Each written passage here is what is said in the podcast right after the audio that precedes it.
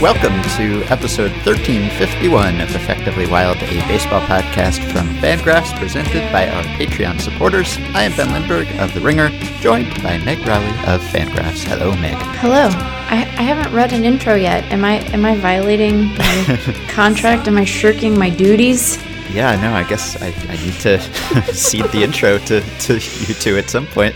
I've just been doing it every time. Jeff was always very hesitant about doing it because I would do it most of the time and then he would have to do it and he'd get in his head and he'd be forgetting what he had to say, even though it's basically just hello, this is a podcast. But yeah, we'll work on that. Maybe next week. Okay. You've had quite a week as it is, so I don't want to add to your your burden. You're right in the middle of rolling out positional power rankings, which is basically a full time job, and uh, you're writing one and also editing a bunch. And then Fangraphs rolled out framing this week, which was really cool. Yeah. And every single player signed an extension at the same time, which is extremely inconsiderate. And already you're up at all hours and all night watching the Mariners play in Japan. So this is just like everything that possibly could have happened in one week. Isn't that wonderful? I don't really know what day it is. Um, I know that it is probably very boring to people who have to like go to their real jobs where they have, you know, accounting responsibilities or like have to plan a city or, you know, whatever people do to pay the rent. Uh, to hear from an editor who gets to worry about baseball all day about like how much of a bummer it is that there's so much baseball to worry about. But yeah, you know, uh, it was a long off season and there were days where we were like, I don't know what to write about today. There is Yep. nothing going on. And then, and I, Really you know, could have spaced this out. you know? right. And and we will get into some of these extensions, but uh, you know, when the when the Blake Snell extension came across, I sat in my in my office and yelled Sullivan. yeah. yeah, So- the Rays were partly responsible for this extension craze this week, but Yep. I don't know. I, I guess we can start with uh, maybe a happier subject or a, a bittersweet subject. I don't know if it's happy or sad or what, but you watched a lot of Mariners baseball this week and it, it went well. It, it went a lot better for the Mariners than it did for the A's, who not only lost a couple games, but also had Jesus Luzardo shut down and maybe lost Matt Olson for a while. That was not a fun week for the A's, but everyone had their tears jerked by the Ichiro retirement, which I kind of personally wasn't expecting because I, I felt like that was in the past almost. Like we did this last year. Ichiro pretty much already retired last May, and this felt like almost a technicality. But when it actually happened, it kind of made everyone cry. well, and it was it was a very strange. I mean, we should acknowledge that I on purpose set an alarm to wake up uh, the- for yesterday's game. I will admit to maybe not going to sleep before it started. Uh, first pitches was 2:35 in the morning my time. And so, you know, you don't necessarily trust your senses at that time of night and um you know the the broadcast sort of got word that this was happening that Ichiro had no- notified the Mariners that he was going to be retiring like at the end of the game Yeah. and uh it was wild because you know the I thought the the crowds in Tokyo were amazing. Like you could feel the energy there. People were so excited to see Ichiro. They were so excited to see Kikuchi last night. It just had this like really terrific crackling sound to it. And so that existed before we knew that Ichiro was retiring. And I can't say for sure that like the the hush that went over the crowd and then the the sound that came back was sort of all of those people simultaneously looking at their phones and then realizing that this icon was going to retire. But it did it did have kind of a feel like everyone had suddenly gotten, you know, brought up to speed and was and was just willing willing a hit that that didn't happen, but it's fine. You know, it just uh I, I don't know. I when I was in Arizona, various members of the Fangraphs staff saw Ichiro at points because you know he was just there in camp, and I was just remarking that like he he played at a time in my fandom where you know I was in high school, so I just knew a lot less in general, but like knew so much less about baseball than I do now, th- mm-hmm. thankfully for everyone involved. And his career has managed to span that entire time. Like I feel Yeah. like not just as a fan and a human being, but like as a baseball person, I have grown up at various points in his career. And so it was it was very surreal. It did yeah. make me cry a little bit. Yeah, well, it's hard not to when you see players crying because yeah. it's it's one thing to be impassive when you're watching from thousands of miles away, but then when someone else breaks down and it's a baseball player on the field, which you don't usually see unless it's like Wilmer Flores and and he's just thinks he's been traded or whatever, but uh, you don't usually see that. But when you see Dee Gordon do the bow and then Ichiro tell him to come in for the hug, and then Kikuchi was clearly very emotional about this because Ichiro is like a hero of his and someone he grew up watching, and now he's his teammate for two games, and then he's there when he's retiring, and and the Felix hug was pretty nice. Also, it yeah. seemed like there was some some genuine feeling there. So yeah, when you see that, it's uh, pretty hard to keep dry eyes. Yeah, and it just had this very, you know, the the Mariners are such a weird franchise. I think um, they were remarking upon this on the broadcast last night. They're such a weird franchise in that there, there's been so little success as a team, and yet you can look back at the last, you know, 30 years of baseball, 40 years of baseball, and it's like there are these very important players that have emerged from the shadow of this kind of cursed franchise to be like really important parts of the game. And so, you know, and I think Ichiro was the last of that even though he ended up occupying the same roster as Felix at various points, like he was sort of the last of that old guard of like successful Mariners baseball. Mm-hmm. You know, back when they won sometimes. And and so to to have him sort of finally passing out of the game, I don't know. I, I feel like we're in a weird, uncomfortable kind of twitchy era because until they start winning, we haven't really closed this chapter, but we kind of have because the last real bastion of it is is retiring now. I don't mm-hmm. know. It made me it made me feel a lot of stuff. Yeah. Well, yeah, along the lines of what you're saying, it's really cool and special that a baseball player can theoretically play for as long as Ichiro played. He played for 27 years, yeah. counting his his whole NPB career. So, I mean, it always boggles my mind that that can ever happen. Obviously, that doesn't happen very often. Ichiro is very much an outlier in his longevity. And if he had not been Ichiro, he probably wouldn't have had quite as much longevity as he had because those last few years, uh, I don't know. But I think that it is really cool that someone can play for that much of someone else's entire life so that it's just this constant. I mean, if you're a Japanese fan who's been watching Ichiro since he came up at 18 and now he's 45 and he's back in Japan playing Major League Baseball games, that's just amazing. And it is really kind of incredible because I always think like this is the highest level of the sport in the world. It's incredibly competitive.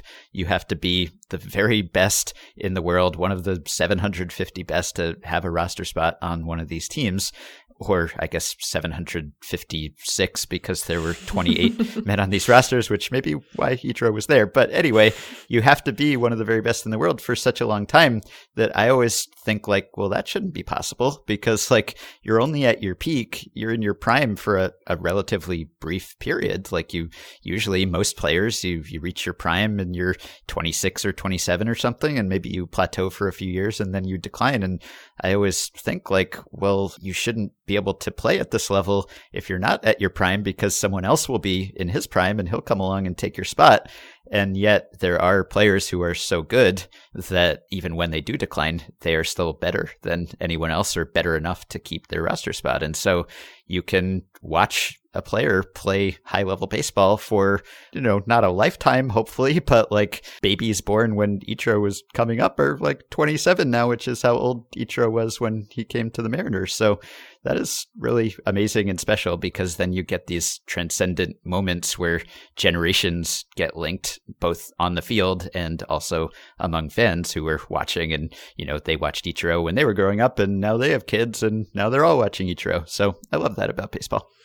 Well, it's just he's such a he's so he, he's not so unique. Things are unique or not. He's unique in that like the fastidiousness with which he attended to his his game and his person and I was texting with a friend who is another maniac who was awake while this was happening and I was like part of me wants part of me wants them to like just groove one to him, but I don't mm-hmm. want them to do that because I yeah. think it would bother him, right? Like getting that that final hit in that way seems like it would not, you know, sort of be consistent with what what we understand of his public persona and sort of the things that are important to him privately about how he played the game and conducted himself. And, you know, that sort of charity probably wouldn't sit well with him. I mean, I'm speculating about a person I don't know, but this is also one of the things about him. You feel like you do know him, even if he's you know, been at times sort of, you know, more reticent to talk to the press than others. Like, I was like, well, they shouldn't, they shouldn't do it. He should either get a hit or not.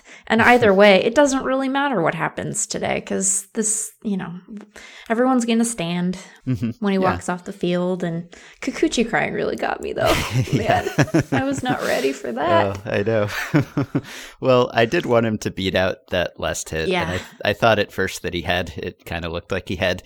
And I guess it's sort of sad that he didn't because you know that a few years ago, given the he same would've. circumstances, he would have. Yeah. And so it's kind of like, in a way, it's the right way to go out because it's like, oh, well, I guess he's lost a step. And so he, he should go because he used to beat out that kind of hit all the time. And I mean, Semien sort of double clutched on it, which I assume was not like the shortstop equivalent of serving up a meatball where he was trying to give him the infield hit. Right. Probably not, but Probably you never not. know. Maybe. so anyway, maybe that was a fitting way for it to end, but I would have liked it to end on one more infield hit on a little dribbler. Yeah.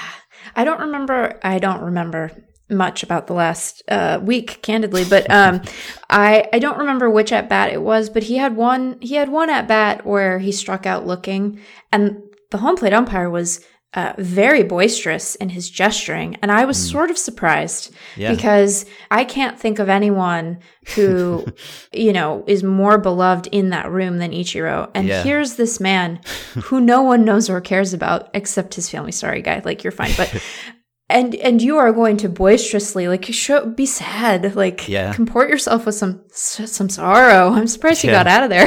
Who's going to get a more generous strike zone than a 45 year old ichiro right. in his final two games Come playing on, in japan? That's yeah that's the sort of situation where you just give him a couple inches there it's but... fine. Don't worry about it. No one's going to be mad. The a's aren't going to be mad. It's fine. Yeah anyway, I am I'm sorry to see him go. It's funny that you uh, you mentioned you know how there's only one degree of uniqueness, and you can either be unique or not unique. And I can't remember who made this argument to me, but I keep thinking about it and find it semi convincing that it's okay to say so unique or like put a degree on uniqueness because obviously we're all unique in some way, but we're all unique in many ways also. So that sure. like Ichiro is unique in that uh, he played 27 years, or I don't know if that's quite unique, but it's close. And he's unique in that he could place his hits wherever he wanted. And he's unique in that he had that amazing, memorable batting stance. And he's unique in that he hit for really high averages. So he's kind of unique in a lot of ways. Like there's more uniqueness about Ichiro than there is about most players, even though every player is unique in some way. I could be persuaded to this cause. yeah will not. I will not spend my fussy editing uh, quota on that. I will spend it on other things. yeah. Well, any other Mariners reflection, Ichiro emotions? Uh, yeah, Kikuchi's fun. That, yeah. that that'll be that'll be fun every five days. It's nice to find a fun thing. Mm-hmm. I am definitely not going to remember that Jay Bruce was a Mariner in 2019. just like accepting that now. Yeah. Uh, that thought struck me a couple times yesterday. Well, we'll, we'll, see how long he remains a Mariner. okay. yeah, that's part of it. but hey, they're two and zero, oh, so yeah. that's undefeated Seattle Mariners.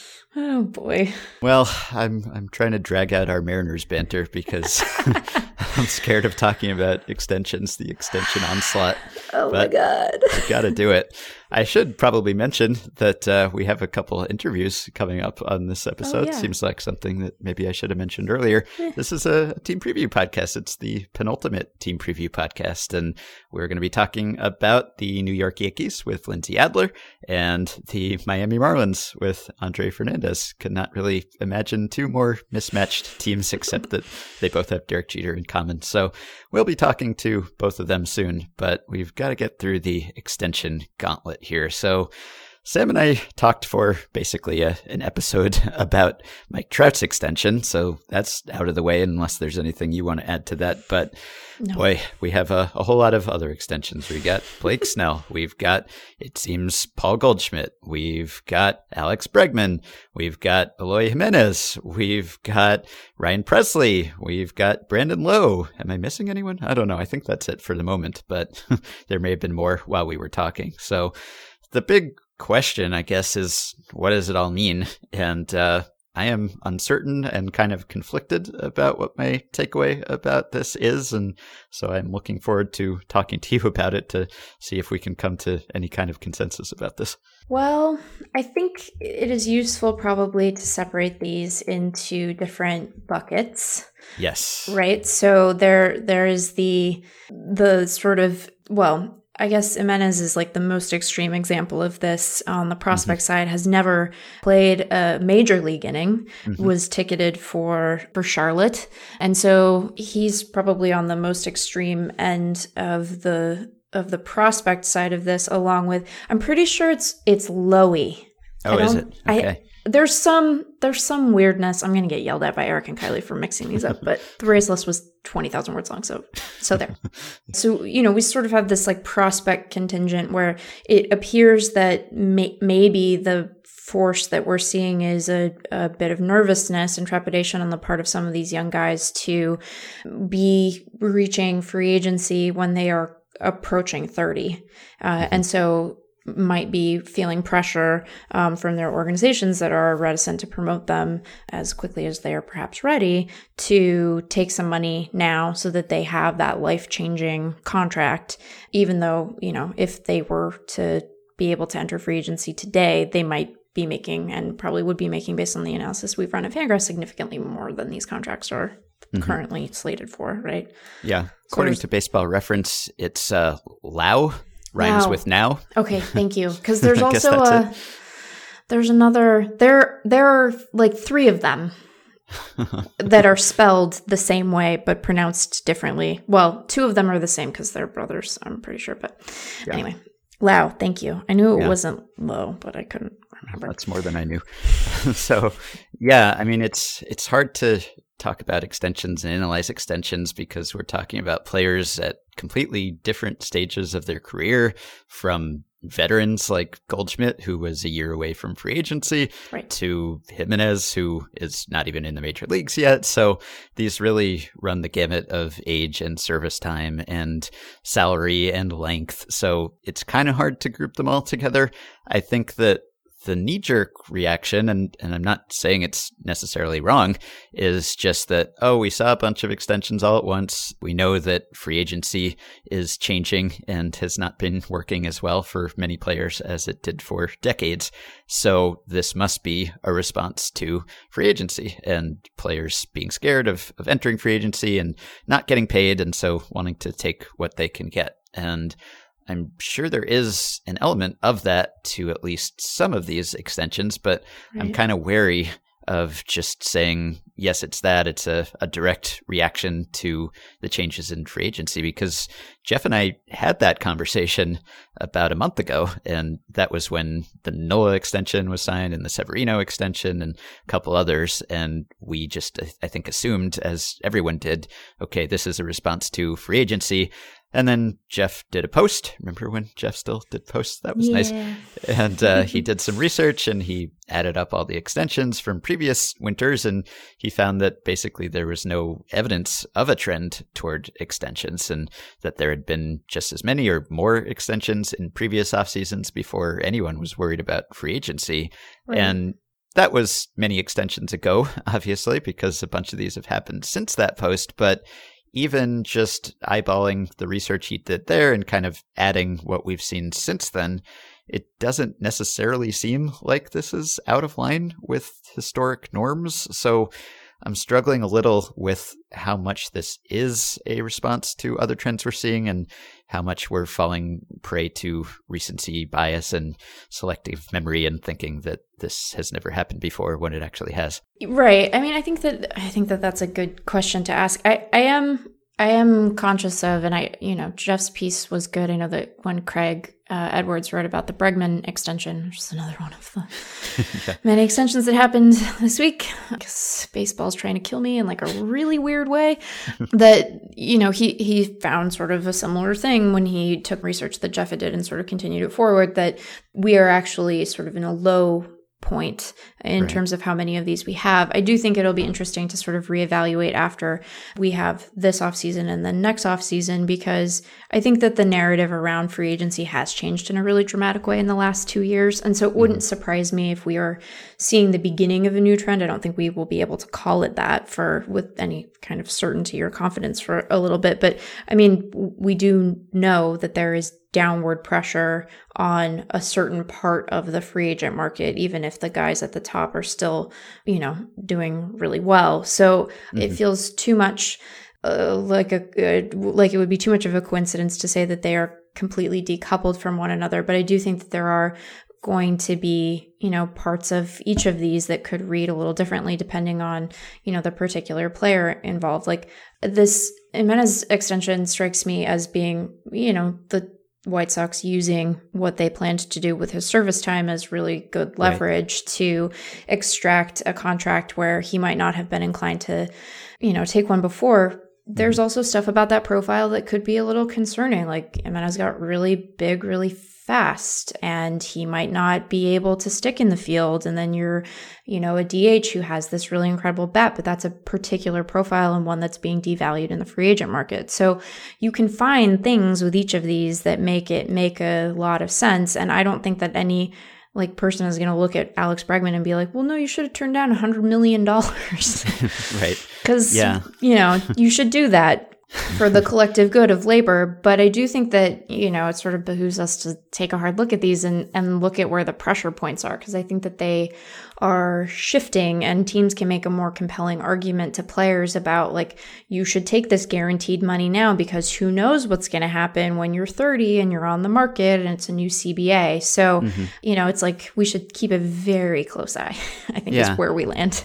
I mean, I can almost see free agency mattering more in a case like say Paul Goldschmidt, who right. is he's one year away from free agency. He's going to turn 32 before he reaches free agency or would have reached free agency. And, you know, he's still a, a, really phenomenal player, but maybe a little bit below where he was in his absolute best years. And he's in that part of the aging curve where teams are just not giving out long term deals to, to free agents anymore. And he is a first baseman and doesn't have the, the added dimensions that players do at, at other positions. So I could certainly see him saying, I'm not going to do much better than five and 130 on the free agent market. So I'll just sign now and I'll get the security and I won't have to worry about it. And so I, I could see that. You know, and on the other hand, I mean, the Cardinals do have a history of signing players to extensions in the past. And as soon as they traded for Goldschmidt, I think there was an expectation that they would at least try to, to sign him to an extension. So it, yeah. it's not that surprising that he signed one. He was kind of an obvious extension candidate. So I just don't know it. And with other guys who are so far away from free agency, like Jimenez or, or even Blake Snell. I mean, maybe the Blake Snell thing just comes down to what we've seen so many times before, sometimes with Tampa Bay Rays players and, and pitchers, which is just you want to take what you can get because, I mean, he's been on a team, he saw everyone have Tommy John surgery on that mm-hmm. staff over the last year. And so, or think about Luis Severino, who signed an extension last month and now he's injured and has rotator cuff issues and hopefully he'll be okay. But who knows if you haven't gotten your big payday yet and someone offers you $50 million, even if you are the Cy Young winner. I think the other thing is that people look at the terms of extensions and just kind of mentally match them up against free agent deals, which, right. you know, you can't really do because it, technically this is only buying out one of Snell's free agent years and then the rest are arbitration or pre arbitration years. And I mean, if he had stayed healthy, he would have done really well in arbitration, presumably right. with a Cy Young award on his resume. But there's no guarantee that he would have stayed healthy. So like it comes back to the the fundamental structure of baseball economics, which is just that players who are young and early in their careers don't get paid, and that is why they're willing to sign away their futures to get guaranteed money, which is the case and has always been the case and will continue to be the case unless the union is able to extract some concessions one way or another from the owners that change that. So I just don't know. Like, is this different in nature from the Chris Archer extension or, right. or the Evan Longoria extension? It, if anything, it it feels to me like some of these extensions are maybe a little more player friendly than some of the the really egregious ones that we've seen in the past. So, I don't know. I, I'm kind of uncertain where I stand about all of it. I'm I'm definitely open to the idea that free agency and, and the changes we've seen there exerting a, a new and, and more intense pressure on guys, and that that might be factoring into their thinking. On the other hand, it seems like a lot of this was happening before any of us were worried about free agency. So I'm just not sure how far to take the conclusion. Right. And I think it affords an opportunity for us to sort of refine, you know, as analysts and as fans, like what it is that we're looking for, what we're hoping to see from the union and see them prioritize, you know, as as the ones that are likely going to face the, you know, the hardest battle of the two sides, uh, given the concessions that they've made in the past. Like what is it that we think will generate a system that everyone can agree is reasonably fair and that fosters a sport that like you know, young people want to play so that the next Mike Trout doesn't decide to go play football or basketball or what have you.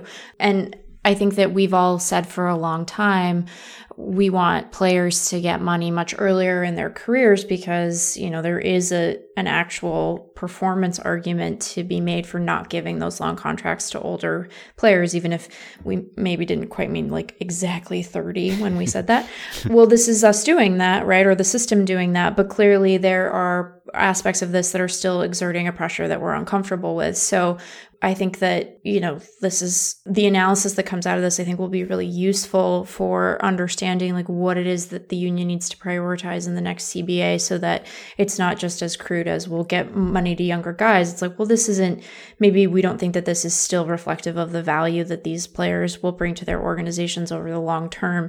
And as we get smarter in the public sphere about valuing you know, eh, eh, there's always like this icky calculus, right, of making mm-hmm. them assets, but like understanding what the true value is that they bring to organizations, then hopefully everyone can be a bit more clear eyed in the arguments they're making about like what it is that the the players need to sort of right the balance that we're seeing because it's clear that those deals aren't coming for a lot of guys in free agency. If that's true and you're still limiting the avenues that players have to get paid, you're still going to see, I would imagine, compression of how much revenue they're getting relative to ownership. So mm-hmm. it's going to be important that we get that right.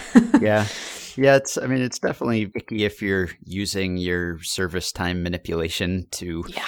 manipulate a player into yep. signing an extension so that his defense will magically be fixed or whatever, and he'll be on the opening day roster. And it's maybe not different from what we've seen with like Scott Kingery and Jon Singleton, which are maybe two examples of extensions that have actually not worked out for teams, or at least right. not yet in in Kingery's case. Yeah. Obviously, Jimenez is is better than those guys, and this is a, a bigger deal, but maybe not that different in nature. I, I think what's kind of interesting to me is that some of these players who just signed extensions were among the players who very recently were kind of making some noise about mm-hmm. being upset about teams renewing their contracts for the minimum, which like that was an issue with Snell, that was an issue with Bregman, because that's been happening where teams have the ability to just renew their players who are pre-arbitration for the major league minimum and there's always kind of a backlash to that like you know if Snell just won the Cy Young award couldn't you give him a raise? And and then owners or GMs or whoever are like well if we did it for them we'd have to do it for everyone. And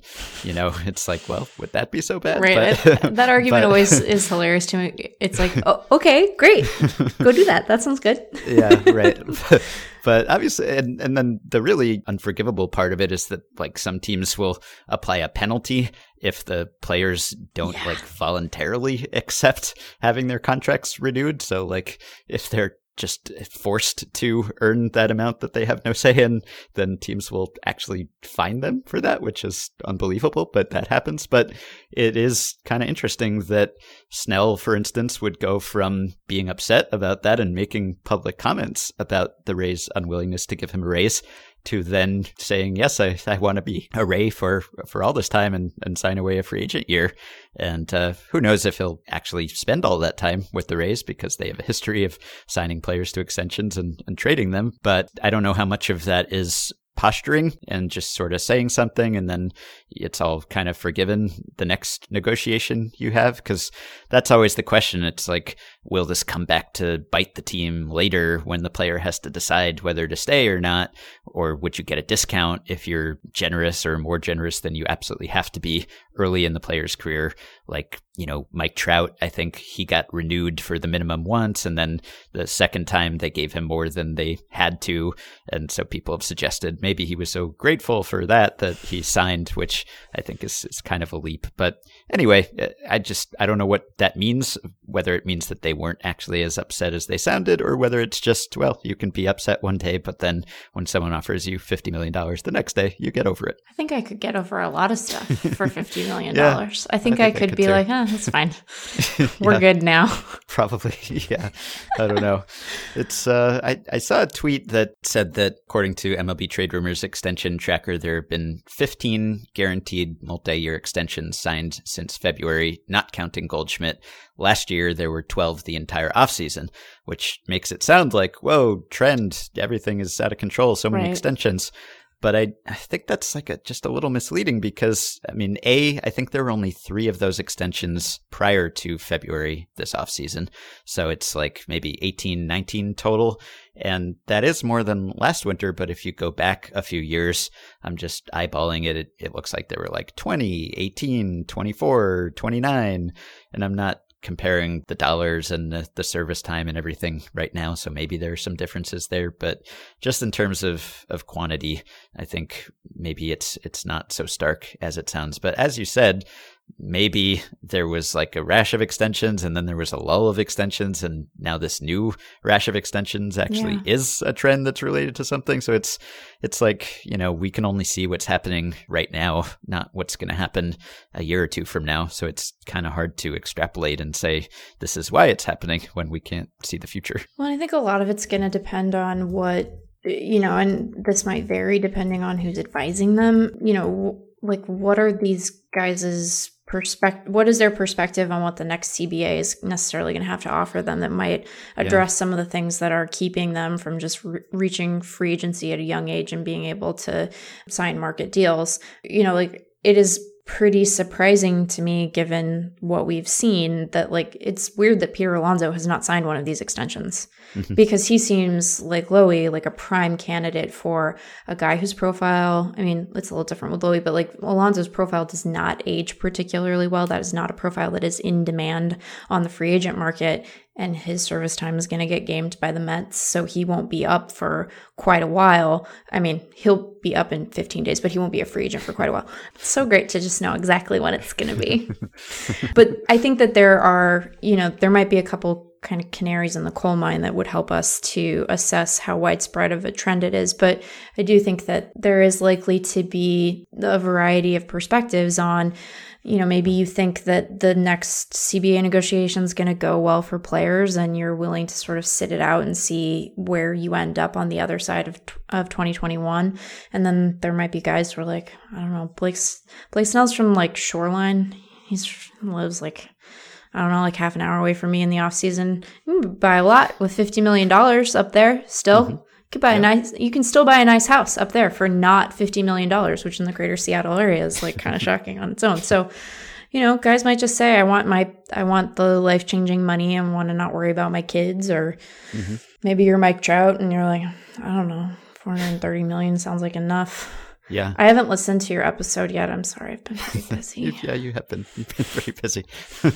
yeah, I think that, right. It's also, I don't know, maybe if there's a, a work stoppage, I don't know if players are taking that into account and saying sure. if there is a work stoppage, maybe I miss a year of my prime or something, and right. so I'll I'll make my money now while I know that there will be baseball games. I, I guess that could enter into it, but I don't know. It's just wanted to keep all of this in mind and factor in that this might mean something and might signify something, but I also want to be conscious of the fact that this is extension season and right. it's not usually maybe compressed in one week like this, which uh, is just rude and stop procrastinating till the end of spring training to make these deals. There's yeah. a whole off season, but I think that maybe there's some of that where it's just, you know, all this happens usually around this time of year, but maybe it's not quite so fast and furious. And maybe now in this environment and this atmosphere, we're more inclined to read into it. And it's like our pal Michael Bauman, I was just talking to him about this and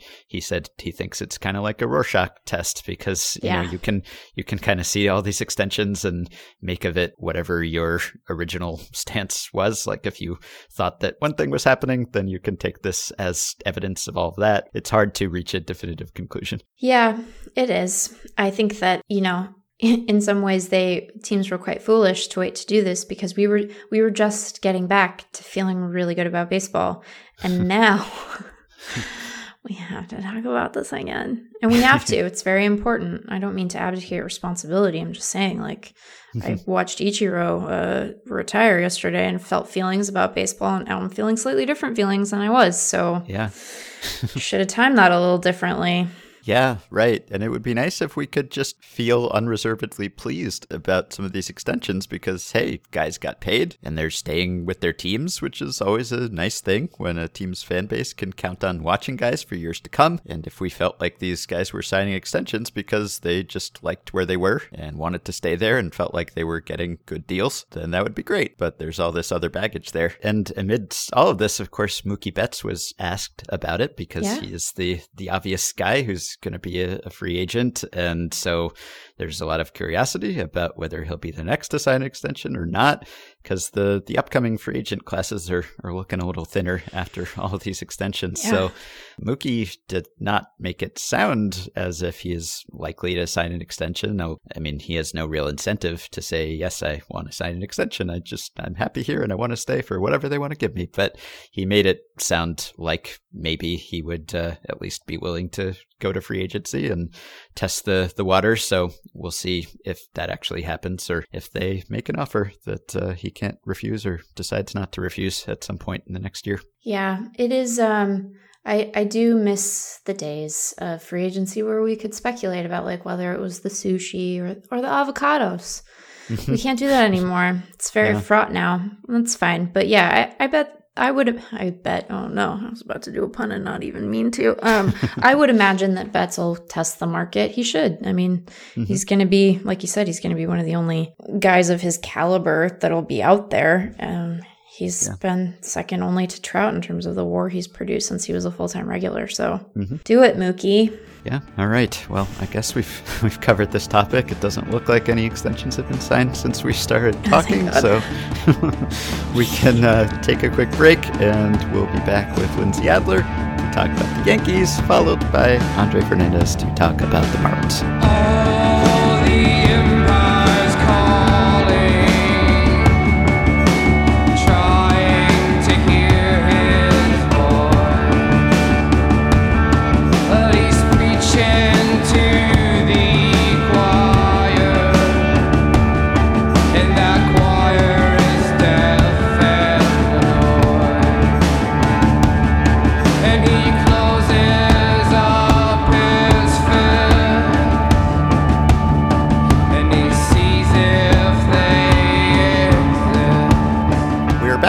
And we're joined by Lindsey Adler, who covers the Yankees for The Athletic. Hello, Lindsey. Hey, guys. How's it going? It's going pretty well. So, my impression of Yankees fans is that they're not often content, which I can say as someone who once was a Yankees fan. From my impression of continuing Yankees fans, it seems as if they are very happy in the five minutes or so after they win a World Series, but it's been almost 10 years since that happened. And this offseason, the Yankees did a lot of stuff, but they didn't necessarily behave like the Yankees have historically behaved. So, are Yankees fans, judging by your mentions, upset about no Harper, no Machado, no enormous contracts, or have they come around on what the plan was this winter? I would say people were very confused this mm-hmm. offseason. I think now that Harper and Machado have jobs elsewhere, uh, I think it's kind of died down. You know, there are the there are the people who reply to me and their like Twitter name is like sell the team Hal and stuff like that.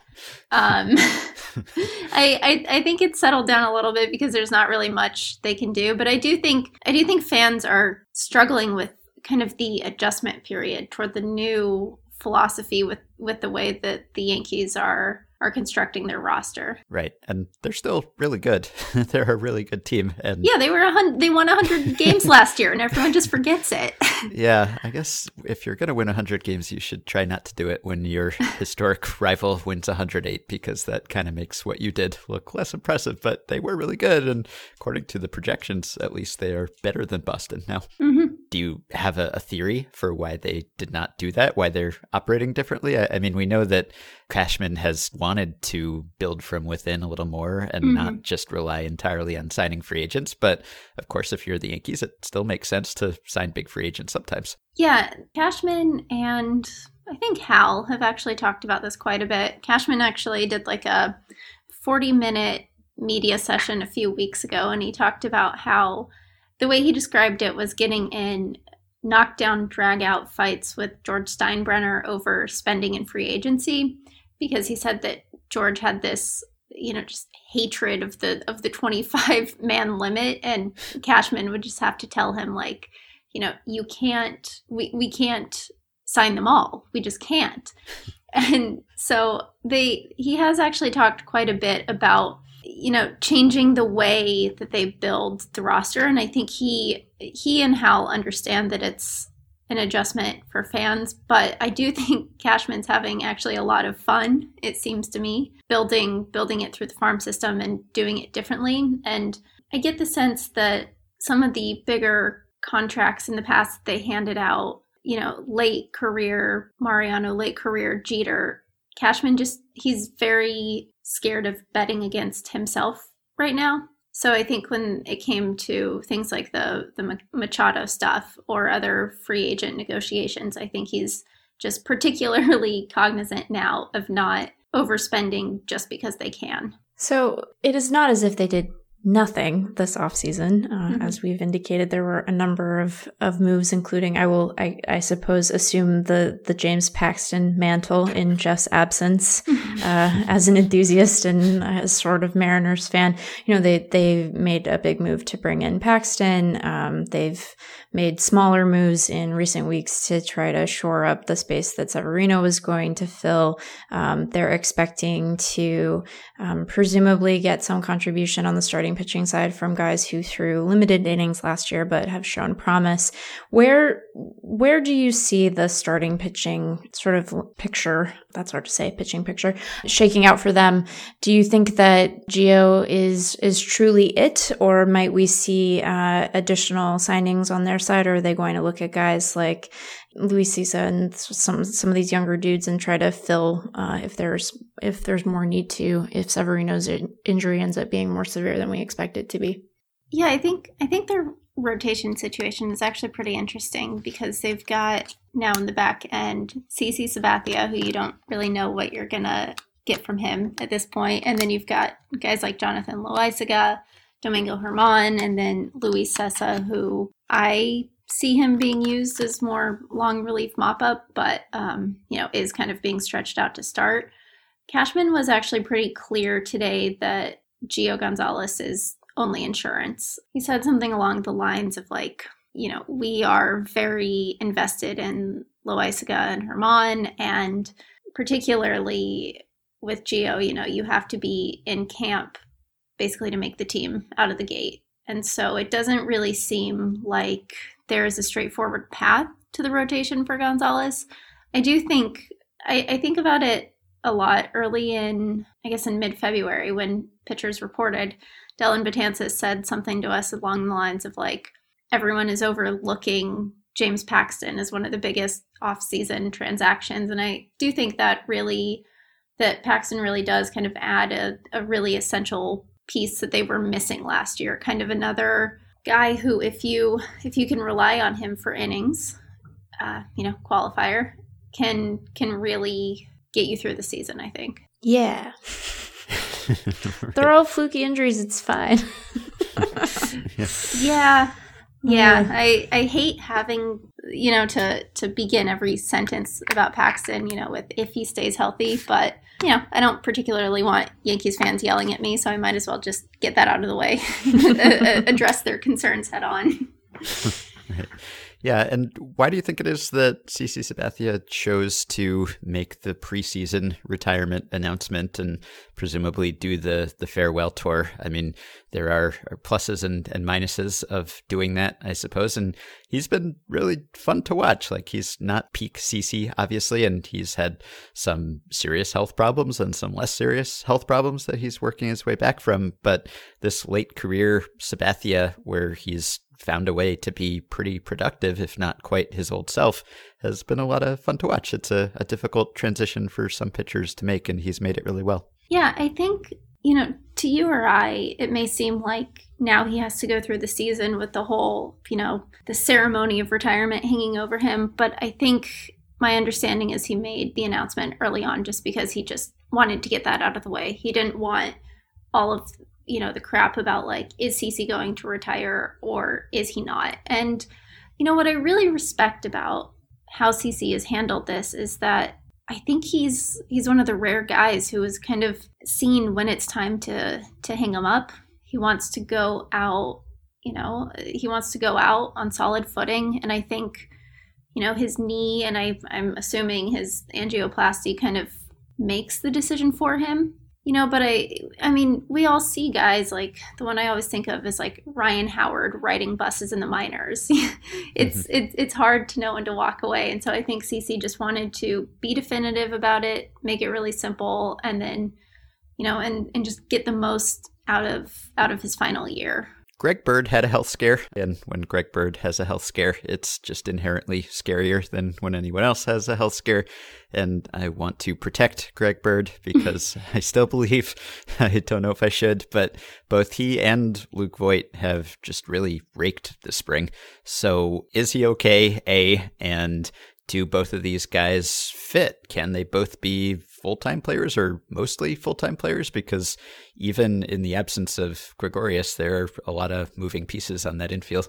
Yeah. So Greg was hit on Wednesday on his right arm, right above his elbow pad. And, you know, he joked, like, of course, it's never actually on the pad, but he was just a little bit sore. And so Aaron Boone sent him back to Tampa from Jupiter because Boone said, like, I remember when I would get hit and it was sore. And so everything seems to be fine. He said the the X-rays and the CT scan came back clear and he should play, but Boone was just really he remembered that particular sensation and he's really happy with how Bird has looked and so he really didn't want any small thing like any stiffness to interrupt his mechanics. Mm-hmm. I think it's it's a really interesting thing to watch because you've got two guys who, you know, Cashman says neither has proven themselves long term in the majors. And no, the intention is not to have them both on the roster. Right now, while they've got four guys unexpectedly on the disabled list, there is there's space for that, you know, because they can plug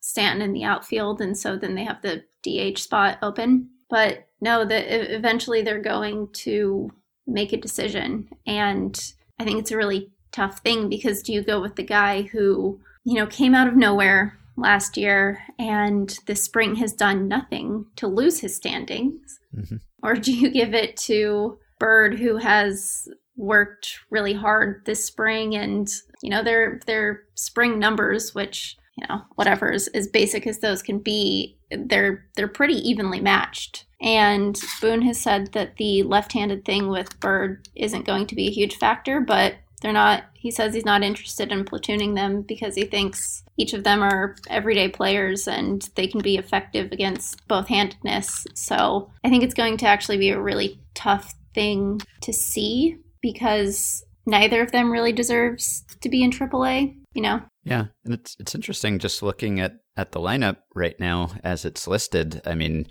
almost everyone is right-handed, other than yeah, yeah. you got Gardner, you got Bird, and Yeah. then of course Hicks is a switch hitter, but he's Mhm. hurt right now, and Gregorius is a, a lefty. But it's it's sort of strange to see a Yankees lineup that is so right-handed heavy. Yes, and then if you look, the rotation is super left-handed heavy. it, it really is a brave new world here. Well, the guy who's going to be receiving all of that left handed pitching is Gary Sanchez, who clearly had a 2018 that did not go the way that he or Yankees fans or the Yankees organization would have liked. You know, he has seemed to be somewhat on the mend in spring, although not quite back to where he was with that sort of torrid start to his career. So, what's the latest and greatest on Gary and where where's the organization in terms of how they're thinking about his defense specifically because this seems like an issue that uh, will never die on twitter but that is not a No. good indication of whether or not it is actually an issue that people should care about so what's what's going on with gary sanchez Well, the organization is really committed to him. You know, they like the way he calls games. His his framing has improved and yes, he is working on his defense and you know, they're they're trying a few different things. They're trying to change his you know, his positioning behind the plate. They're switching it up a little bit. Gary, you know, to me, he he looks like a different guy almost. He's, you know, he's lost a lot of weight and that's fine. His shoulder, you know, he had surgery over the off season and so he seems to be pleased with how that's gone, but he just seems much lighter, much happier, just kind of kind of refreshed and the prevailing sentiment is, you know, kind of that Gary got a little bit unlucky last year. He had like a his batting average on balls in play was like 197, which as we all know indicates many things, but one of them being ba- bad luck. So I think the only thing to me is when you look at that bullpen, I think it's particularly scary to think about a guy who has had blocking issues catching Adam Ottavino and Zach Britton, you know, at some points in the season, Stephen Tarpley reliably. But I think I think people are ready to give Gary kind of a fresh start. And it, that year was so bad that it's hard not to see it as just like kind of a freak anomaly. So yeah it was a pretty a pretty down year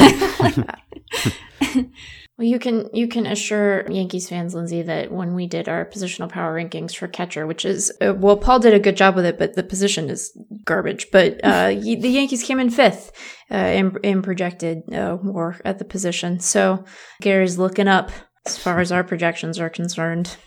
Yeah, when I when I looked at the depth chart projections, Gary's projected to be the best hitting catcher in baseball. He's not projected to be the most valuable catcher in baseball, but he's projected to have like an 815 OPS or something like that. So it's it's just that uh, defensive element that we all know everyone's hung up on. Sort of, it surprised people, I think, when the Yankees brought back Brett Gardner so Mhm. early in the offseason. And I really like Brett Gardner. I just, he's a fun player. He's uh, kind of like not a very Yankee like player. it was just weird for them to even develop a player at all when he came up. So I've kind of had a, a soft spot for him. And I feel like he gets underrated because he contributes in a lot of ways. But he is coming off a down year offensively and he is 35 now. And of course, having Gardner under contract made it more untenable to, to go sign someone higher profile. So, Mhm. why do you think that they were so confident in Gardner that they, they acted quickly and, and brought him back? And, and I guess he is, well, at least while Hicks is out, he'll be playing center. I mean, his defensive numbers are, are still very strong despite his age. So, I guess they are, are confident in, in that. Well, that's really the thing. I think is you know he he can still play defense.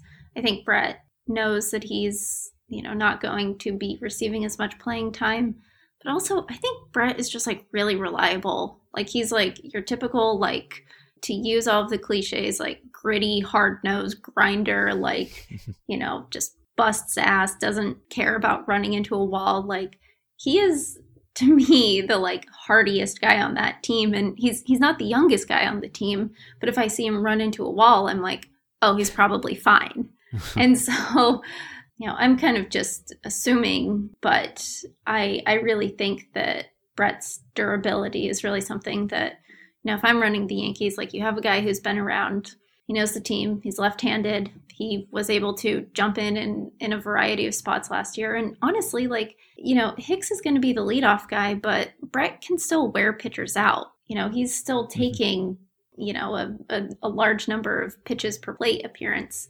So I think I think it makes sense. You know, they're not going to play him every day, but I, I get the sense that it's kind of a one more year thing, and I think it works. At least there's one guy still left on the team who's not six four or taller. Truly, what am, We've what am I going to do? Before, but it's really. I mean, what am I going to do? They got Staggering. rid of Sonny Gray. They signed yes. LeMahieu, who's huge. No one realizes how huge LeMahieu is, and yeah.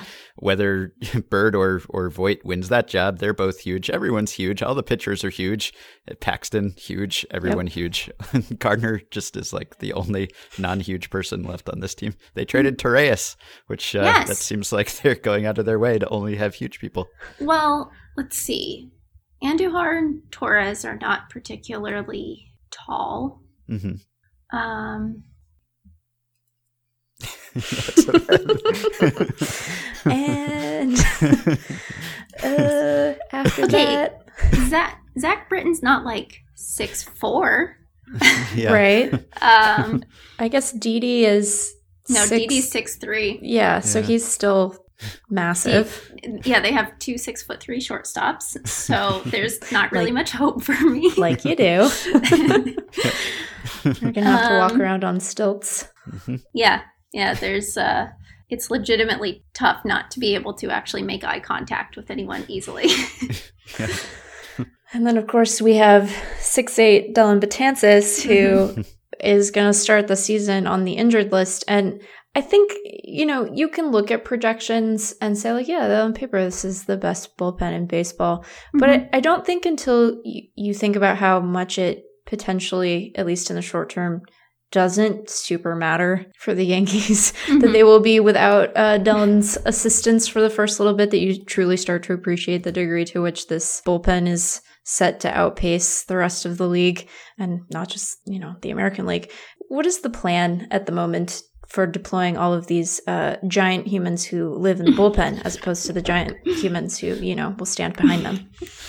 I think while Dellin is out, Stephen Tarpley is going to get some more time. And Tarpley's had a great spring, and it's like, it's kind of like you know he's a, he's another lefty sinker baller, and so it's it's like a true luxury. Like if you didn't have someone on mop up duty, you would just have a bunch of guys who were impossible to get a hit off. But, you know, last year, the Yankees rotation really struggled to get through five. And I think you really have to manage some of those guys in the bullpen. I think Chapman, even though he's obviously the closer, you know, he's he's got knee tendonitis, and that to me is kind of the lurking issue with that bullpen. I am interested to see how they all get used and stacked up, but I think it actually you know, it's it's nice when you have a guy like Severino who kind of hit a wall in the second half, or a guy or guys like CC, you know, who's not going to go eight innings every outing, or even Jay Happ, who sometimes he guys foul a lot of pitches off Happ, they foul a lot of pitches off Paxton. So I think it really just gives them the flexibility to use their rotation more effectively, and especially if they have younger guys. But I'm I'm interested to see it. I mean, the idea of like standing in that box and facing in this order or in another, you know, Britton, Betances, Ottavino, Chapman, like, no thank you. Absolutely no thank you, especially because you've got you know, Ottavino's stuff looking like a wiffle ball, Britton's stuff sinking down to the ground, Betances' stuff going right past you, and then Chapman's stuff like scaring the piss out of you. So I think, in short, they can kind of do whatever the hell they want with it, honestly. yeah, they certainly have constructed it around a bunch of different looks, and it seems like it would have a a shocking and disturbing number of permutations if you're an American League hitter, especially. I mean, truly, can you imagine going from like Ottavino stuff to Betances stuff. That, uh, yeah, I mean, no. for me, it, it no, wouldn't make any difference who I faced okay, that's before. True. but okay, yeah. but I think I would, I would, I would almost rather face Dellin because mm. even though it's he might walk you know, me, even yeah, he might walk you, and even though it's coming at you really fast and hard, I don't really trust the movement on Ottavino's stuff. That that scares me. It's too unpredictable. So yeah. so I think there's a, a, perception among people who hate the Yankees that the Yankees have this black magic where they sign veterans out of nowhere who then recapture their prime and are great for no money. And mm-hmm. so I, I think as soon as the Yankees signed Troy Tulowitzki, there was maybe a, a, fear that he would bounce back and be Tulo again, and the Blue Jays would have to watch him 19 mm-hmm. times up close. And he has slugged 586 in spring training, and he is healthy. So how has he looked and how does this infield work? Because it's it's odd because they went and they got DJ LeMahieu, who is like maybe the best second baseman in baseball, or you know top two or 3 mm-hmm. and he doesn't really seem to have a spot exactly. So he's like almost a utility guy now. So yep. how do all these people fit? And that's even before Didi comes back. I mean, maybe it resolves itself somehow before then, but how does all of this end up? That is my question too. Except, you know, we we all know that that depth evaporates. Mm-hmm. But right now, okay, so I think it's going to be Tyler Wade will make the team as an as a utility infielder outfielder, and then DJ. Yes, they are trying him out at third. I think he's played five or six games at third, and has he's looked he's looked fine. Mm-hmm. Um, he's played a few at first, but they don't feel like they need to work that one as much. But Tulo's looked pretty good moving around. He's made some some nice defensive plays. He looks he looks comfortable. I mean, it's it's kind of hard for me to know because I never saw him personally. Mm-hmm. Um, you know, back in the day, and it's part of it is like seeing him run the bases on the backfield. It's like, oh, is this because he's a guy who's had serious ankle and leg issues, or is this because he's six foot three and 34 years old. Mm-hmm. He's looked good in the field. I think, you know, he's still he's still working to catch up with his at bats, but he is, you know, he's he's in the cage all the time. He's obviously very serious about this. He he obviously had a very hard time sitting at home and, and watching baseball and watching his friends and talking about baseball with his son Taz. You know, the the thing is just managing him, and so I really do think we're going to see a lot of Gleyber Torres at short and DJ at second. I know that Troy is the starting shortstop, but I think we're going to see Glaber at short. I don't know, maybe three days a week, something like that. Mm-hmm. Maybe that's an over the top prediction. And then when when Didi comes back, then then they somehow just change the defensive structure of the game. Somehow, I'm, I'm not quite sure. I'm not quite sure. not not to be limited to expanding the DH, we are going to now add a new position mm-hmm. to the field that only the Yankees can play.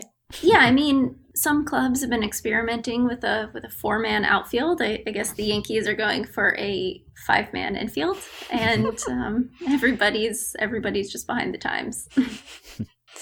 Well, one one more guy who I think might fall into the category of uh, Yankees fans being um, a bit persnickety, although you know there was a, an obvious drop in uh, performance from the MVP year is Giancarlo Stanton. Mm-hmm. And speaking of another giant human, um, where where are you in terms of where you expect Giancarlo to fall this year? I think that a lot of folks maybe looked at the MVP or myself included as something of an aberration, and last year was probably closer to what we might expect. You know, going to continue to get a lot of DH time. So where where are you expecting or thinking that Giancarlo might end up falling this year? I think people forget that he actually had a very productive season for them. Yeah. And I think worth more than four wins. yeah. But I do think they forget that because he had some truly dreadful at bats. Um, but you know, he he has said that it took him a while to settle in. I think I, I think I understand that like while he was still hitting pretty well, he was striking out more.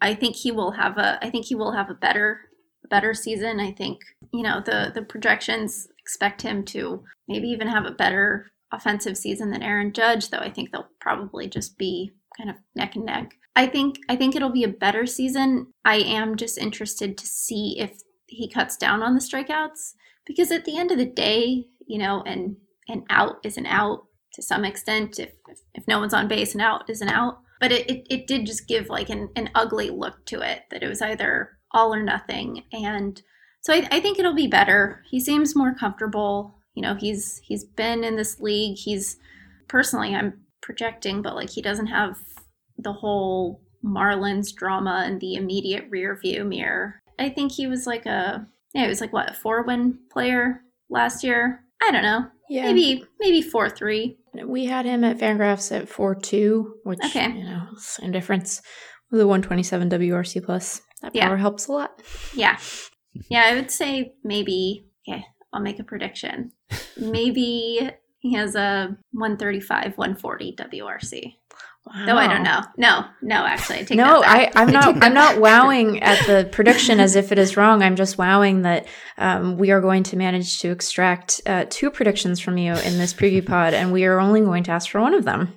Yeah, know. voluntary prediction. Wow. I, I'm I'm like prediction averse, so I don't know what like black magic you guys have done to me. yeah. Yeah, I mean, he's totally capable of that. He Yep. has done that. He has done that repeatedly. He's done better than that. So, yeah, that's uh, that's not going out too far on a limb. But yeah, I- I'm also curious about whether you sense any difference in Aaron Boone as a sophomore manager. And, you know, he's been through the, the playoff ringer once now. He has taken the criticism for how he handled the bullpen in October. And of course, he was very inexperienced as a manager last Mhm. year. He was hired because of his communication skills and how he'd work with the front office and work with young players. And I assume he delivered on those fronts more or less. But have you noticed any any difference in Boone the second time around?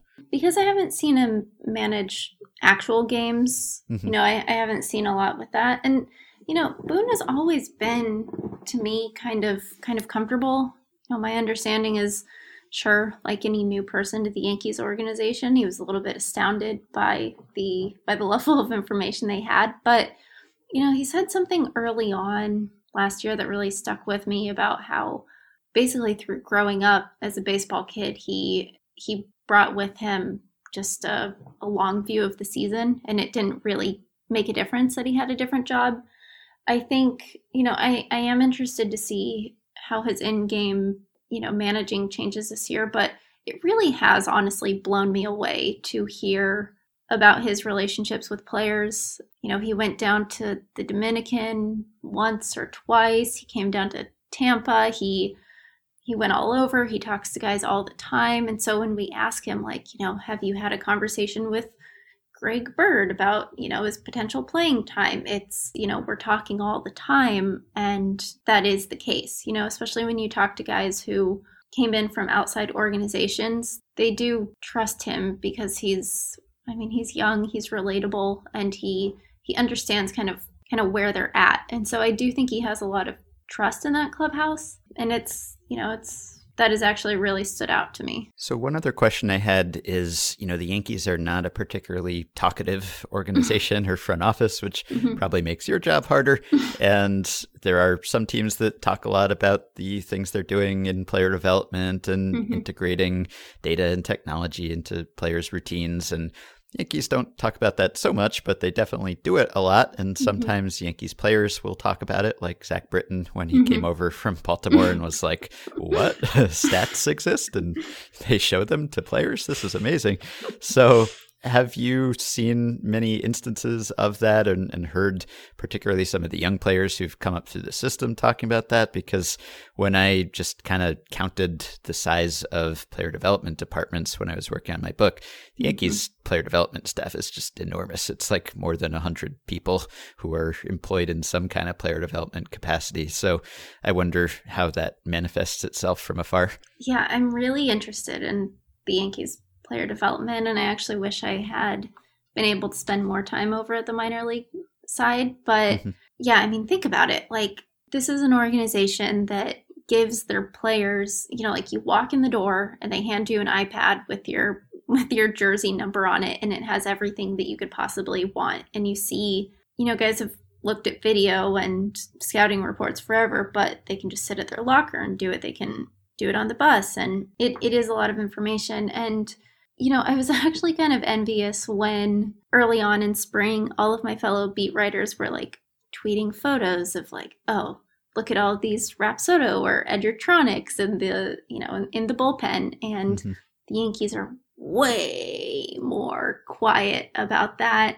Right. If Larry Rothschild could have his spring bullpen in like a concrete lair where no one could ever see, he totally was. Yeah. Um, I've I've heard some.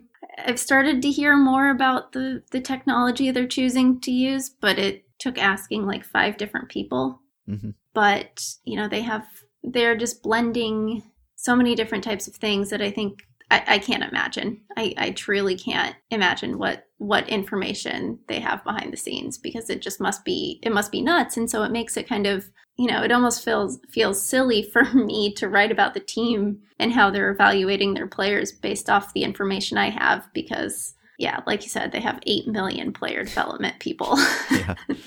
so so so what do I know? Even if I try my hardest, even if I ask around, even if I do the most research, you know, they they know everything. Well, if it makes you feel better, when we were putting our Yankees list uh, together, there were many inscrutable young pitchers on that mm-hmm. list, so you were mm-hmm. you were far from alone. yeah, and and they all throw 118 miles an hour and you have never heard of them. Yep. right. yeah. And they're and they are all six foot five and their wingspans are all like 15 feet and they're a little bit wild, a little bit raw, and yep. it's just like bing bang, bing bang, bing bang, you know? yeah. Did you have any uh, thoughts on Sonny Gray's comments about how he kind of implied that the Yankees sort of forced him to throw sliders and he didn't want to throw sliders and that that was part of why he struggled so much as a Yankee? I think, you know, I think Sonny was trying to provide an an honest an honest assessment of maybe you know maybe a difference in philosophy. I don't think he actually took issue with the coaching staff. I think I think maybe he found maybe the analytics a little bit heavy-handed, but I'm not sure. I mean, I don't really because I think I think Sonny and having spoken to him throughout last year, like I think he was being sincere. I think my interpretation of it would be, you know, Eno, who talked to Sonny all the time when Sonny was in Oakland saying, Hey man, what's up with this? I noticed this, this, this. And Sonny giving, you know, saying, Yeah, no, they, they wanted me to throw my slider, but I couldn't, you know, make it work the way I wanted it to. And I think just because it's Sonny Gray, because it's New York, I think it got distorted in a way that I think has been almost a little bit sad because I think it's a sensitive issue for everybody at this point. I think if you look at what he was saying on his on its face, like honestly, I haven't looked at the numbers because Eno wrote it for us. So why would I backtrack over Eno's like extensive research? Yeah, I mean, it, he was probably just telling the truth. He's he's a nice, honest guy, and I I can't really imagine him being super salty about it in that way. you've looked him in the eye. You've been able to. well, and then, and that's the thing is that Sonny has Sonny even after his worst outings would look us in the eye. You mm-hmm. know, he was he was sincere and he's only five ten or something. So he yeah, actually could. like one of one of the few guys in that room I could actually freaking talk to. and he's gone. So, second and final prediction of the segment: give us the Yankees 2019 win total. Oh my gosh. okay, first of all, if I say anything under hundred, I will be killed, or yeah. people will say I knew it. Send right. Hal to jail. That's so. the, the hidden cost of, of this prediction because uh, some of our guests will mock the the weightiness that some of our other guests give to this question. But if you're a beat writer and you have Yankees fans in your mentions all day, they will either be mad at you if you lowball them or uh, or just gloat for the rest of the year. So there's uh, not a lot of incentive for you to say a low number here, I guess. But uh, I mean, they're also a good team, so you probably yeah, don't no. have to say a, a low number. I, I think they absolutely improved. Okay, let's let's work through this. So they were at 100 wins. That is a very convenient round number. The mm-hmm. Orioles, they struggled to beat them last year, but come on, it's it's the Orioles. yeah. And I don't know what the Red Sox are doing with their bullpen situation, but the Rays mm-hmm. are a little bit better. I'm gonna go with how many did the Red Sox win last year? 108. Okay, then I'm going to go with 105. I'm, I'm going to go with 105. Okay, like they're not going to throw away those Sonny Gray outings. The Orioles somehow got worse. Um, again, I don't really understand the Red Sox bullpen situation, so that might make up some of that background. Yes, I'm going with 105. All right. Well, you can follow Lindsey on Twitter and tweet at her at Lindsey Adler about how she dared to project that the Yankees would win fewer games than the winningest team in Red Sox franchise history. And you can also read her at The Athletic. Thank you, Lindsey. Thanks, guys. And we will take one more quick break, and we'll be back with another athletic writer, Andre Fernandez, to talk about the Marlins.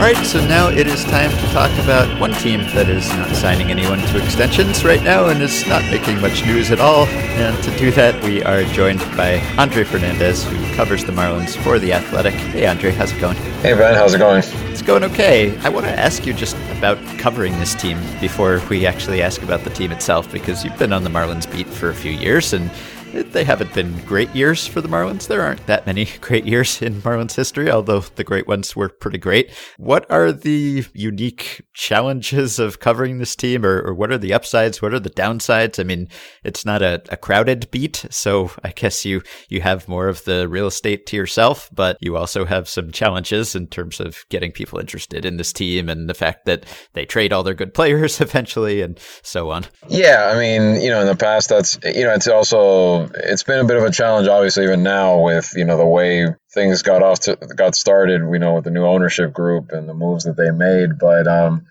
you know, I think this year, you know, the expectations are obviously low because this team's obviously still you know rebuilding and you know trying to put the pieces in place for something in the future. But I mean, I think you, you're you're going to start to see some of the the seeds they've planted this year with some of the younger players, especially on the pitching side, that you know look like they might be able to take the next step and become you know pretty decent uh, you know second year guys in the league that got their feet wet last season and now are really going to try to pitch for full seasons. We've kind of seen that in spring training a little bit. You know they they won they ended up winning 11 games in a row until you know until uh, they lost this one today. But they you know it's generated some excitement at least. So it, it you know you look basically you look toward the future with this team right now and you hope that that this new ownership group isn't going to make you know some of the same same mistakes that the past uh, you know owners of this team have and you know and really try to continue to to you know to to develop strong ties with the fan base down there. And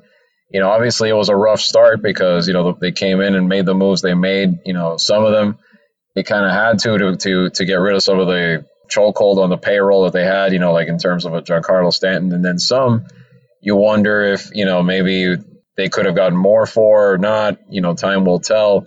You know, with Christian Yelich and guys like that. But I mean, that that's the part that's really hard for them right now is just that initial taste of losing, you know, all star caliber players like that, and kind of trying to prove to people, hey, that we're we're we're building a young core here, and it's going to be different down the road. You know, time will tell, and that's been the part that that's kind of been a, a challenge to kind of you know, generate some interest in a team that, that really is in the division that they're in, especially is not expected to contend anytime soon. Yeah.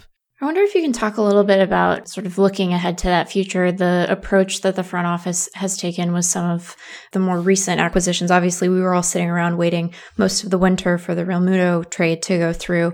And when they finally made that trade, the, the prospect, the marquee prospect that they targeted, uh, is one who has a tremendous amount of upside in Sixto Sanchez, but also has a fair amount of risk and volatility in his profile. And, you know, there are front offices that might shy away from that kind of volatility. There are also ones clearly like Marlins that might embrace it as an opportunity to get upside that they might not otherwise have access to. Can you talk a little bit about kind of what their approach was with that particular trade and why they landed where they did? Yeah, I mean, definitely. I think that you, you hit it right there in the terms of they haven't really landed that that one prospect yet that that just screams, you know, this guy's going to make it for sure, or at least the, the odds are really good. I think there's a lot of high risk, high reward guys that they've had through all these trades, not just the Realmuto deal. And Sixto, I think the upside they see there is this kid could be the ace of their staff in, in, in the next year or so. But obviously, that's assuming, you know, his arm issue last year doesn't continue to flare up and become a real problem, potentially, you know, Tommy John or something like that. You know, they're they're going very careful with him. You know, he's he hasn't even really started to pitch yet at all in minor league camp.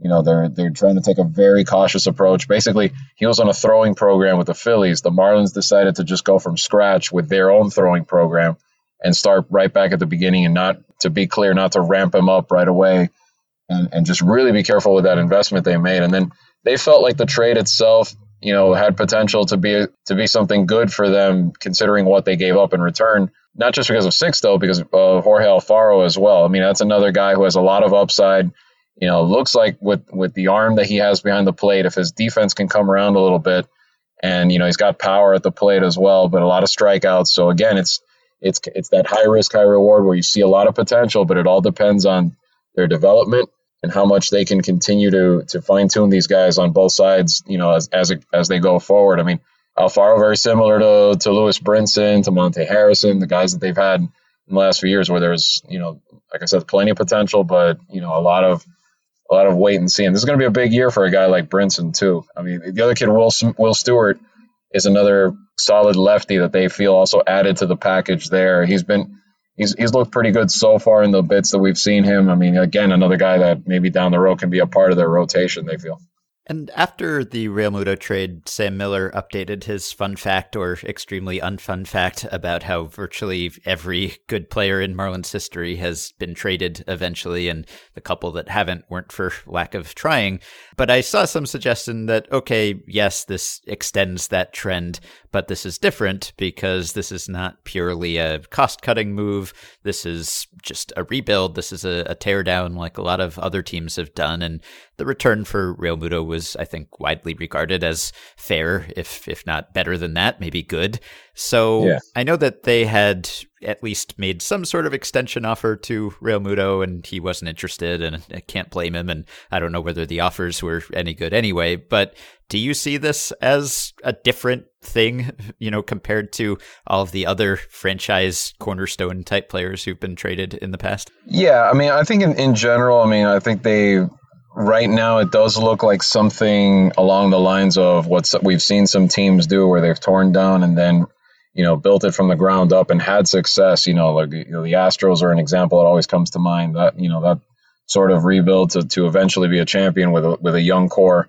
And it doesn't it doesn't feel like the moves of the past where they just quit on guys quickly or like you said cost cutting moves i mean the only one that had an element to that was stanton obviously because they wanted to get out of from under that enormous contract. But even in that one, the two of the guys that they got back in return, Jorge Guzman, could end up being a pretty decent piece for them, whether it's in the rotation or maybe as a as a closer or a high leverage guy, in you know reliever type of guy with the velocity he can throw, and if he if the secondary pitches come around, you know he could be a good piece. And then Jose Devers, who's still really young, you know, 18 year old uh, shortstop, Dominican kid. I think they might have turned 19 actually by now. I have to check that, but he's probably going to start the year at the single A level, but they really like him, athletic. You know, kid probably has to put on a few pounds still, you know, kind of still pretty young, but has room for development. You know, good bat that could end up being a piece down the road as well. So it, it again, it goes back to a lot of guys still have to prove the you know what the scouting reports have said you know the upside and all that sort of thing but they're invested in getting that quality to turn into a turn it into a young core and not so much just shed payroll and let's you know try to be like the cheap way that they've kind of done things in, you know, in the past and in, in recent years.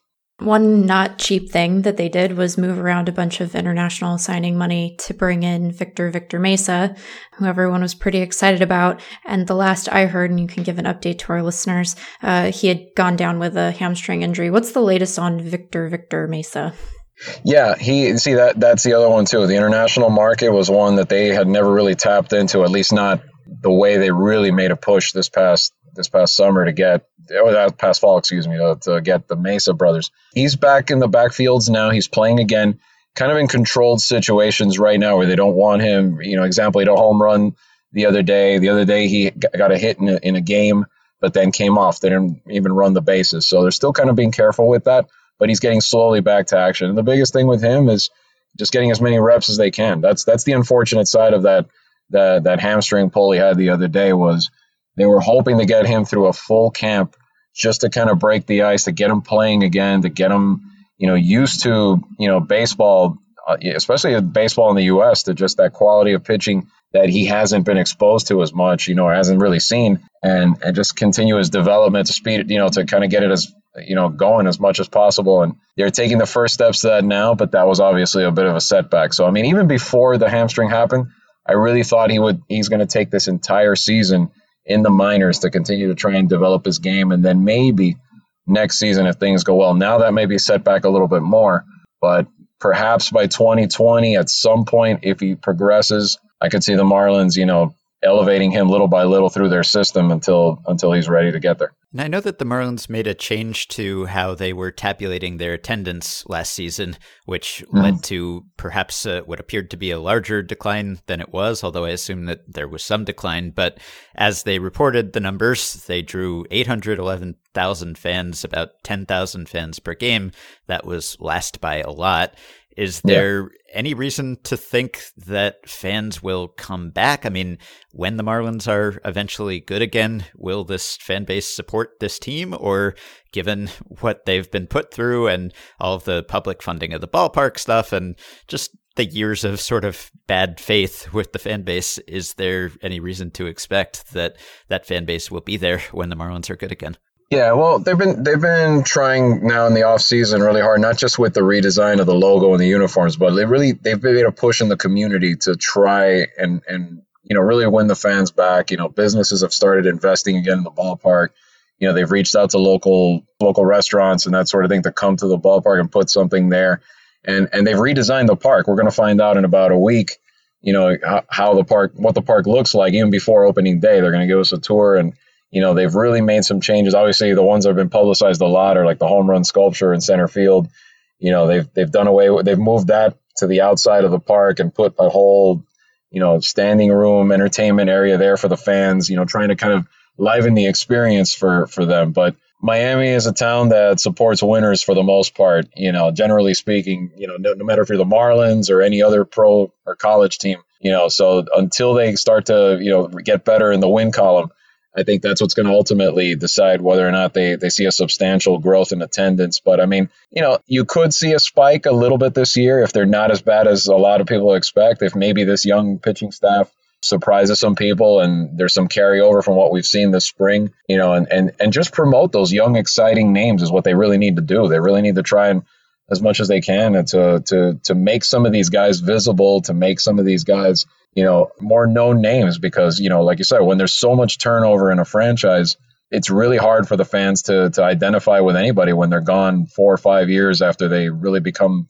you know, a household name. So, can you talk about some of those exciting young pitchers? Because I know you just wrote about them, and I think some of them are probably pretty anonymous on a, a national level, at least. Because yeah. even when I look at their their roster resource depth chart right now, I'm kind of trying to remind myself, okay, who's that again? Because this is right. like a, a game we've played on this podcast in the past, like name the Marlins starting rotation, and it, it is not an easy game.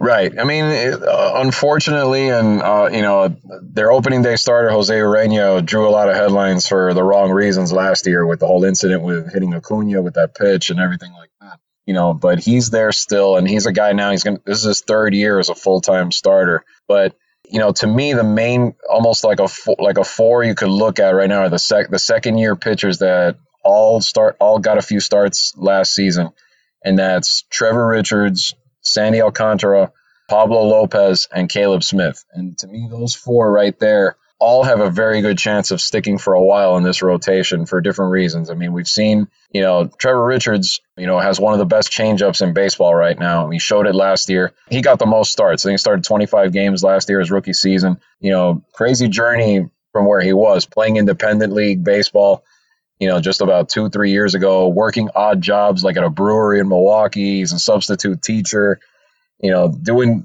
all that kind of stuff while he's on his way up. And now he makes it to the majors. And this, this, uh, the spring, we not only see the changeup, we see a pretty good curveball that he's added to it. He's been working on a cutter that looks effective.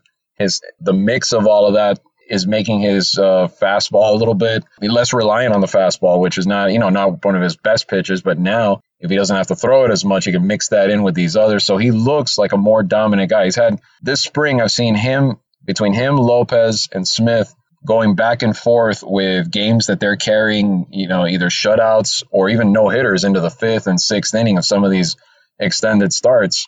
And even more in the results, you're seeing how he, they're fooling hitters. You know, with you know Lopez has increased velocity uh, this spring. Smith has increased velocity this spring. He's coming off shoulder surgery, and they weren't sure if they were going to be able to start the season with him. But he comes out the first uh, the first time, throws five like four no hit innings. Then the next time again throws like six shutout innings, I think it was or five, and this guy looks ready for opening day now. And at the very least, to be able to fit the, those four into a rotation that also has Urena and also has Dan Straily and uh, and of course Wei Yin Chen is part of it too. Even though you know that that's a whole other conversation of how he struggled. But the Marlins are going in, yeah, maybe not doing a six man rotation per se, but their their idea is to possibly carry all seven and rotate a couple of guys in and out of the rotation to the bullpen. To me, it's probably going to be Chen going to the bullpen the way he the way it's gone with him, and maybe Smith at the beginning just because he's still sort of working his way back up from from the surgery last July. But you know those guys, all of them, and Sandy Alcantara. I haven't even gotten to Sandy yet, but these he's the guy. He's got you know the, the triple digit potential velocity with the fastball. I mean, with him, it's been some control issues. He walk, he still walks a lot of guys, so they're still kind of working with him, you know, to to get off to better starts, a little better command.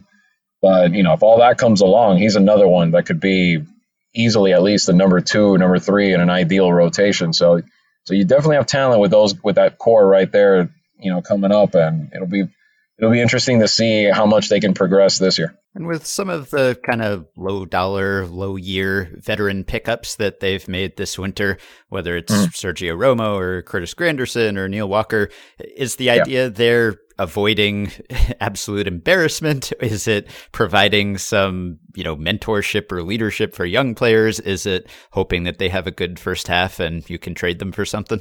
I mean, they could be potential trade candidates down the road, maybe by, by by the time the deadline rolls around, assuming you know everything goes the way people expect as far as you know the record and thing, and stuff of that nature. They're all one year deals, so it's all one year guys, obviously. But I think the the mentorship there has been really valuable in you know in spring training, especially.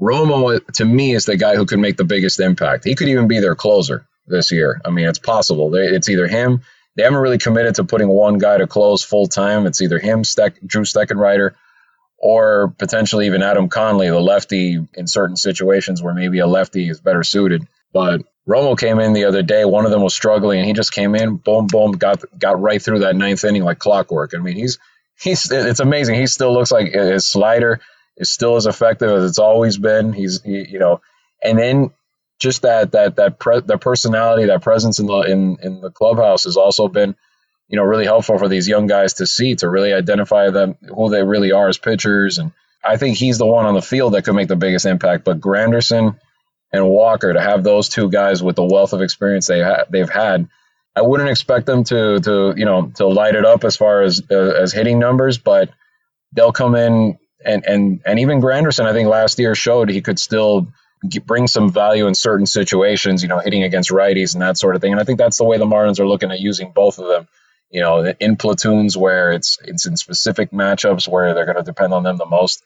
You know, Granderson could end up leading off when they're facing a lefty, for example. So, you know, they at least for the first few months of the season, it doesn't hurt to have that when you have such a young team everywhere else. You mentioned Brinson. I wanted to ask if you think that he has a, a step to make or whether he's going to continue to, to struggle because obviously there's promise there, there's raw talent there, but there's also a 240 on base percentage there.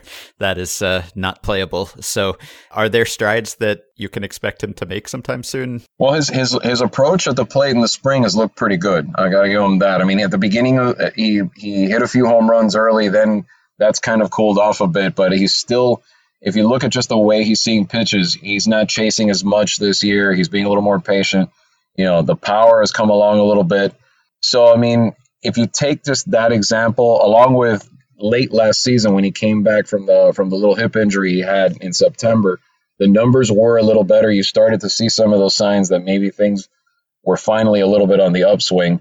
But it's really going to be a, a, big year for him because they're expecting results this time around. If he comes out and he's hitting to, you know, 199 again, that's not going to cut it. They're, you know, their their their patience. He's on a shorter leash, I think, this year when it comes to to seeing so, some signs of of progress when it comes to the hitting and basing it off the spring. Like I said before, I think he will make progress. I think it will be better this year, but you know, like I said, if it's not, if he's still hitting that badly by you know by May or whatnot, it's gonna it's gonna be a setback because this is a kid that you know really they invested a lot in. It was a big part of the Yelich trade, and you know it's very similar to Monte Harrison, another guy who's you know he's he's in he's in the minors. He's going to start in AAA, but similar situation. The the alarming strikeout rate, five uh, you know potential five tool guy if all goes well. You know toolsy player, but has to start showing it. I want to zoom back out for a second and think about not just the players that have come through the system, but some of the changes we've seen in the front office for the Marlins, um, you know, beyond Jeter, which is an obvious one and a very public facing one. But the sense externally has been that over the last year, they have really built up their player development group, their baseball ops group.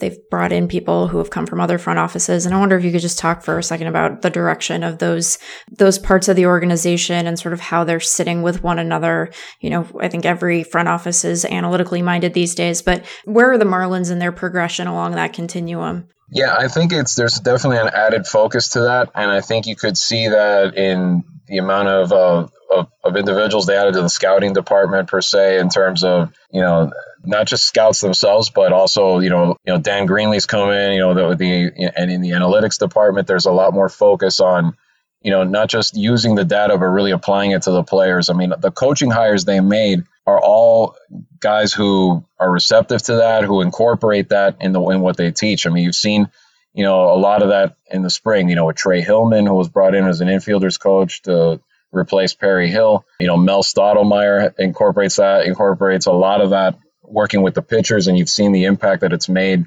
You know, on a lot of guys. You know, adding new pitches, getting comfortable with some of the ones that they already weren't throwing as well before. And and really they, they have stressed that because really what it com- this whole rebuild comes down to that how much they can develop this core of prospects that they've added. They've added a lot of of, of prospects over the last few years with these trades but whether they develop or not you know that that's pretty much how fast they're going to be able to turn this thing around. And and really Gary Denbo and, and and the staff that he's brought in it's really up to them you know to to continue to make to help these guys progress and fast track this as much as possible you know to to eventually get to the point where they can get a window here of contention going and and and see what happens if they can turn this you know make this something sustainable which is what Miami has never seen the Marlins really be. I mean, outside of the two World Series here, you've never had a process of a team where, where they've just sustainably, you know, stayed there and really been a contender year after year. Mm-hmm. So I wanted to ask a, a, Jeter question. I think he made some PR missteps early in his tenure here. Do you think that he has settled in? Do you think he has learned anything? Do you think he underestimated the, the difficulty or the enormity of the task that he took on here? I wonder if they did to a point because, you know, you come in and you're you're so used to success as a player the way he was. And I, I wonder if there was a little bit of you know we know what we're doing a little bit of yeah we everything the, the proven track record you know what i mean? And then you come in in this new role and while he he's slowly surrounded himself with good people but it's kind of been you know a little bit of a rough transition and really really realizing the the monumental tasks that they have especially the one they inherited but then on and then on top of that after you make the moves that they knew they were going to make it really just compounded just what they were facing to really turn this thing around both on the field and even more so off the field. I don't think they realized the amount the, the, the big challenge that it really is, it really still is. I'm saying present, not even in the past. They to turn this thing around both in, in image wise with with uh, the way the Marlins have have been perceived and continue to be perceived by many in Miami. They just there's a lot of people that you know we're, we're just tired of this franchise, you know, constantly tearing down and you know, the first impression was you're you're just not you're you're the same as Jeffrey Loria and those guys. Why should we believe you're any different? They've been working hard in the community the last few months and the last year or so to really turn that around, doing a lot of good things. But like I said, only time will tell if this sticks and it really it really starts to drive people to to really support this team because there's a lot of ugly history there.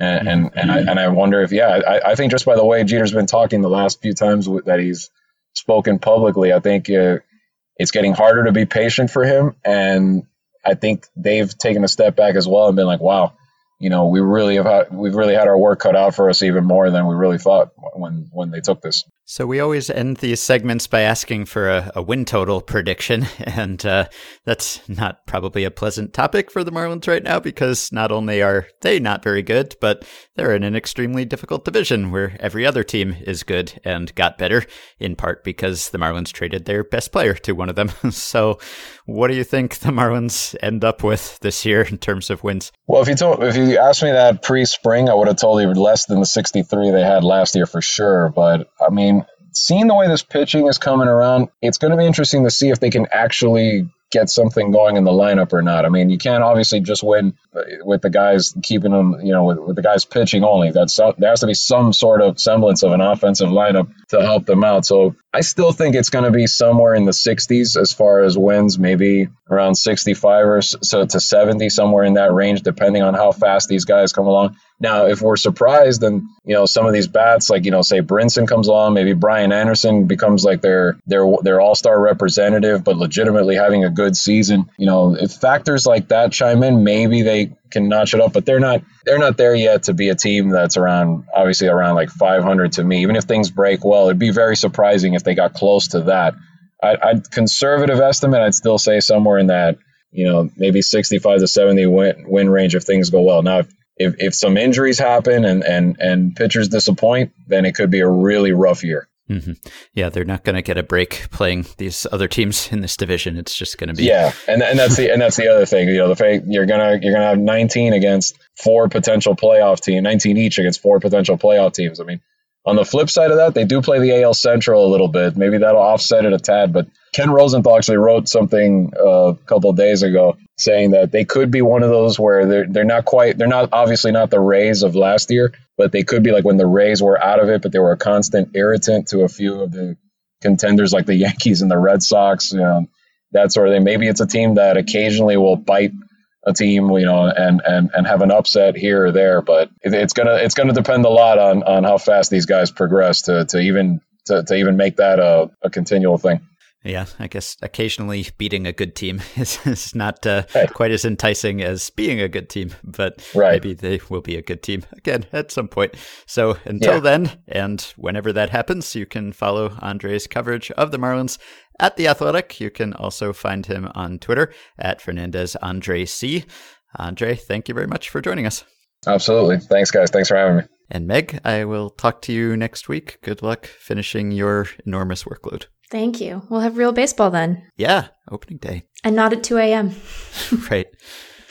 All right, that will do it for today and for this week. Thank you as always for listening. You can support the podcast on Patreon by going to patreon.com slash effectivelywild, signing up to pledge some small monthly amount to keep the podcast going. The following five listeners have already done so. Andrew Leahy, Ryan, Enrique Wallace, Luke Y, and CJ Pentland. Thanks to all of you. You can join our Facebook group at facebook.com slash groups slash effectively wild. We blew past 9,000 members on our way to 10. You can rate, review, and subscribe to Effectively Wild on iTunes and other podcast platforms. Keep your questions and comments for me and Meg and Sam coming via email at podcast at fangraphs.com or via the Patreon messaging system if you're a supporter. Thanks to Dylan Higgins for his editing assistance. As a reminder, please check out Banished to the Pen our sister daughter site operated by Effectively Wild listeners. They're rolling out all their team previews right now. I will link to it on the show page and in the Facebook group. If you're interested, I was also on On Baseball Writing, podcast by Eric Roseberry, another Effectively Wild listener. I talked to him about my Red Scouting Report series and also about the book. Really fun podcast that I just generally recommend. I listen to it all the time. Eric interviews baseball writers of all stripes. You can pre order my book with Travis Sawchik, The MVP Machine. Comes out June 4th. Your early support is appreciated. We have just one team preview podcast left. Just one. It's going to be an AL East episode with the Red Sox and the Orioles. So have a wonderful weekend, and we will talk to you next week, which will bring baseball back.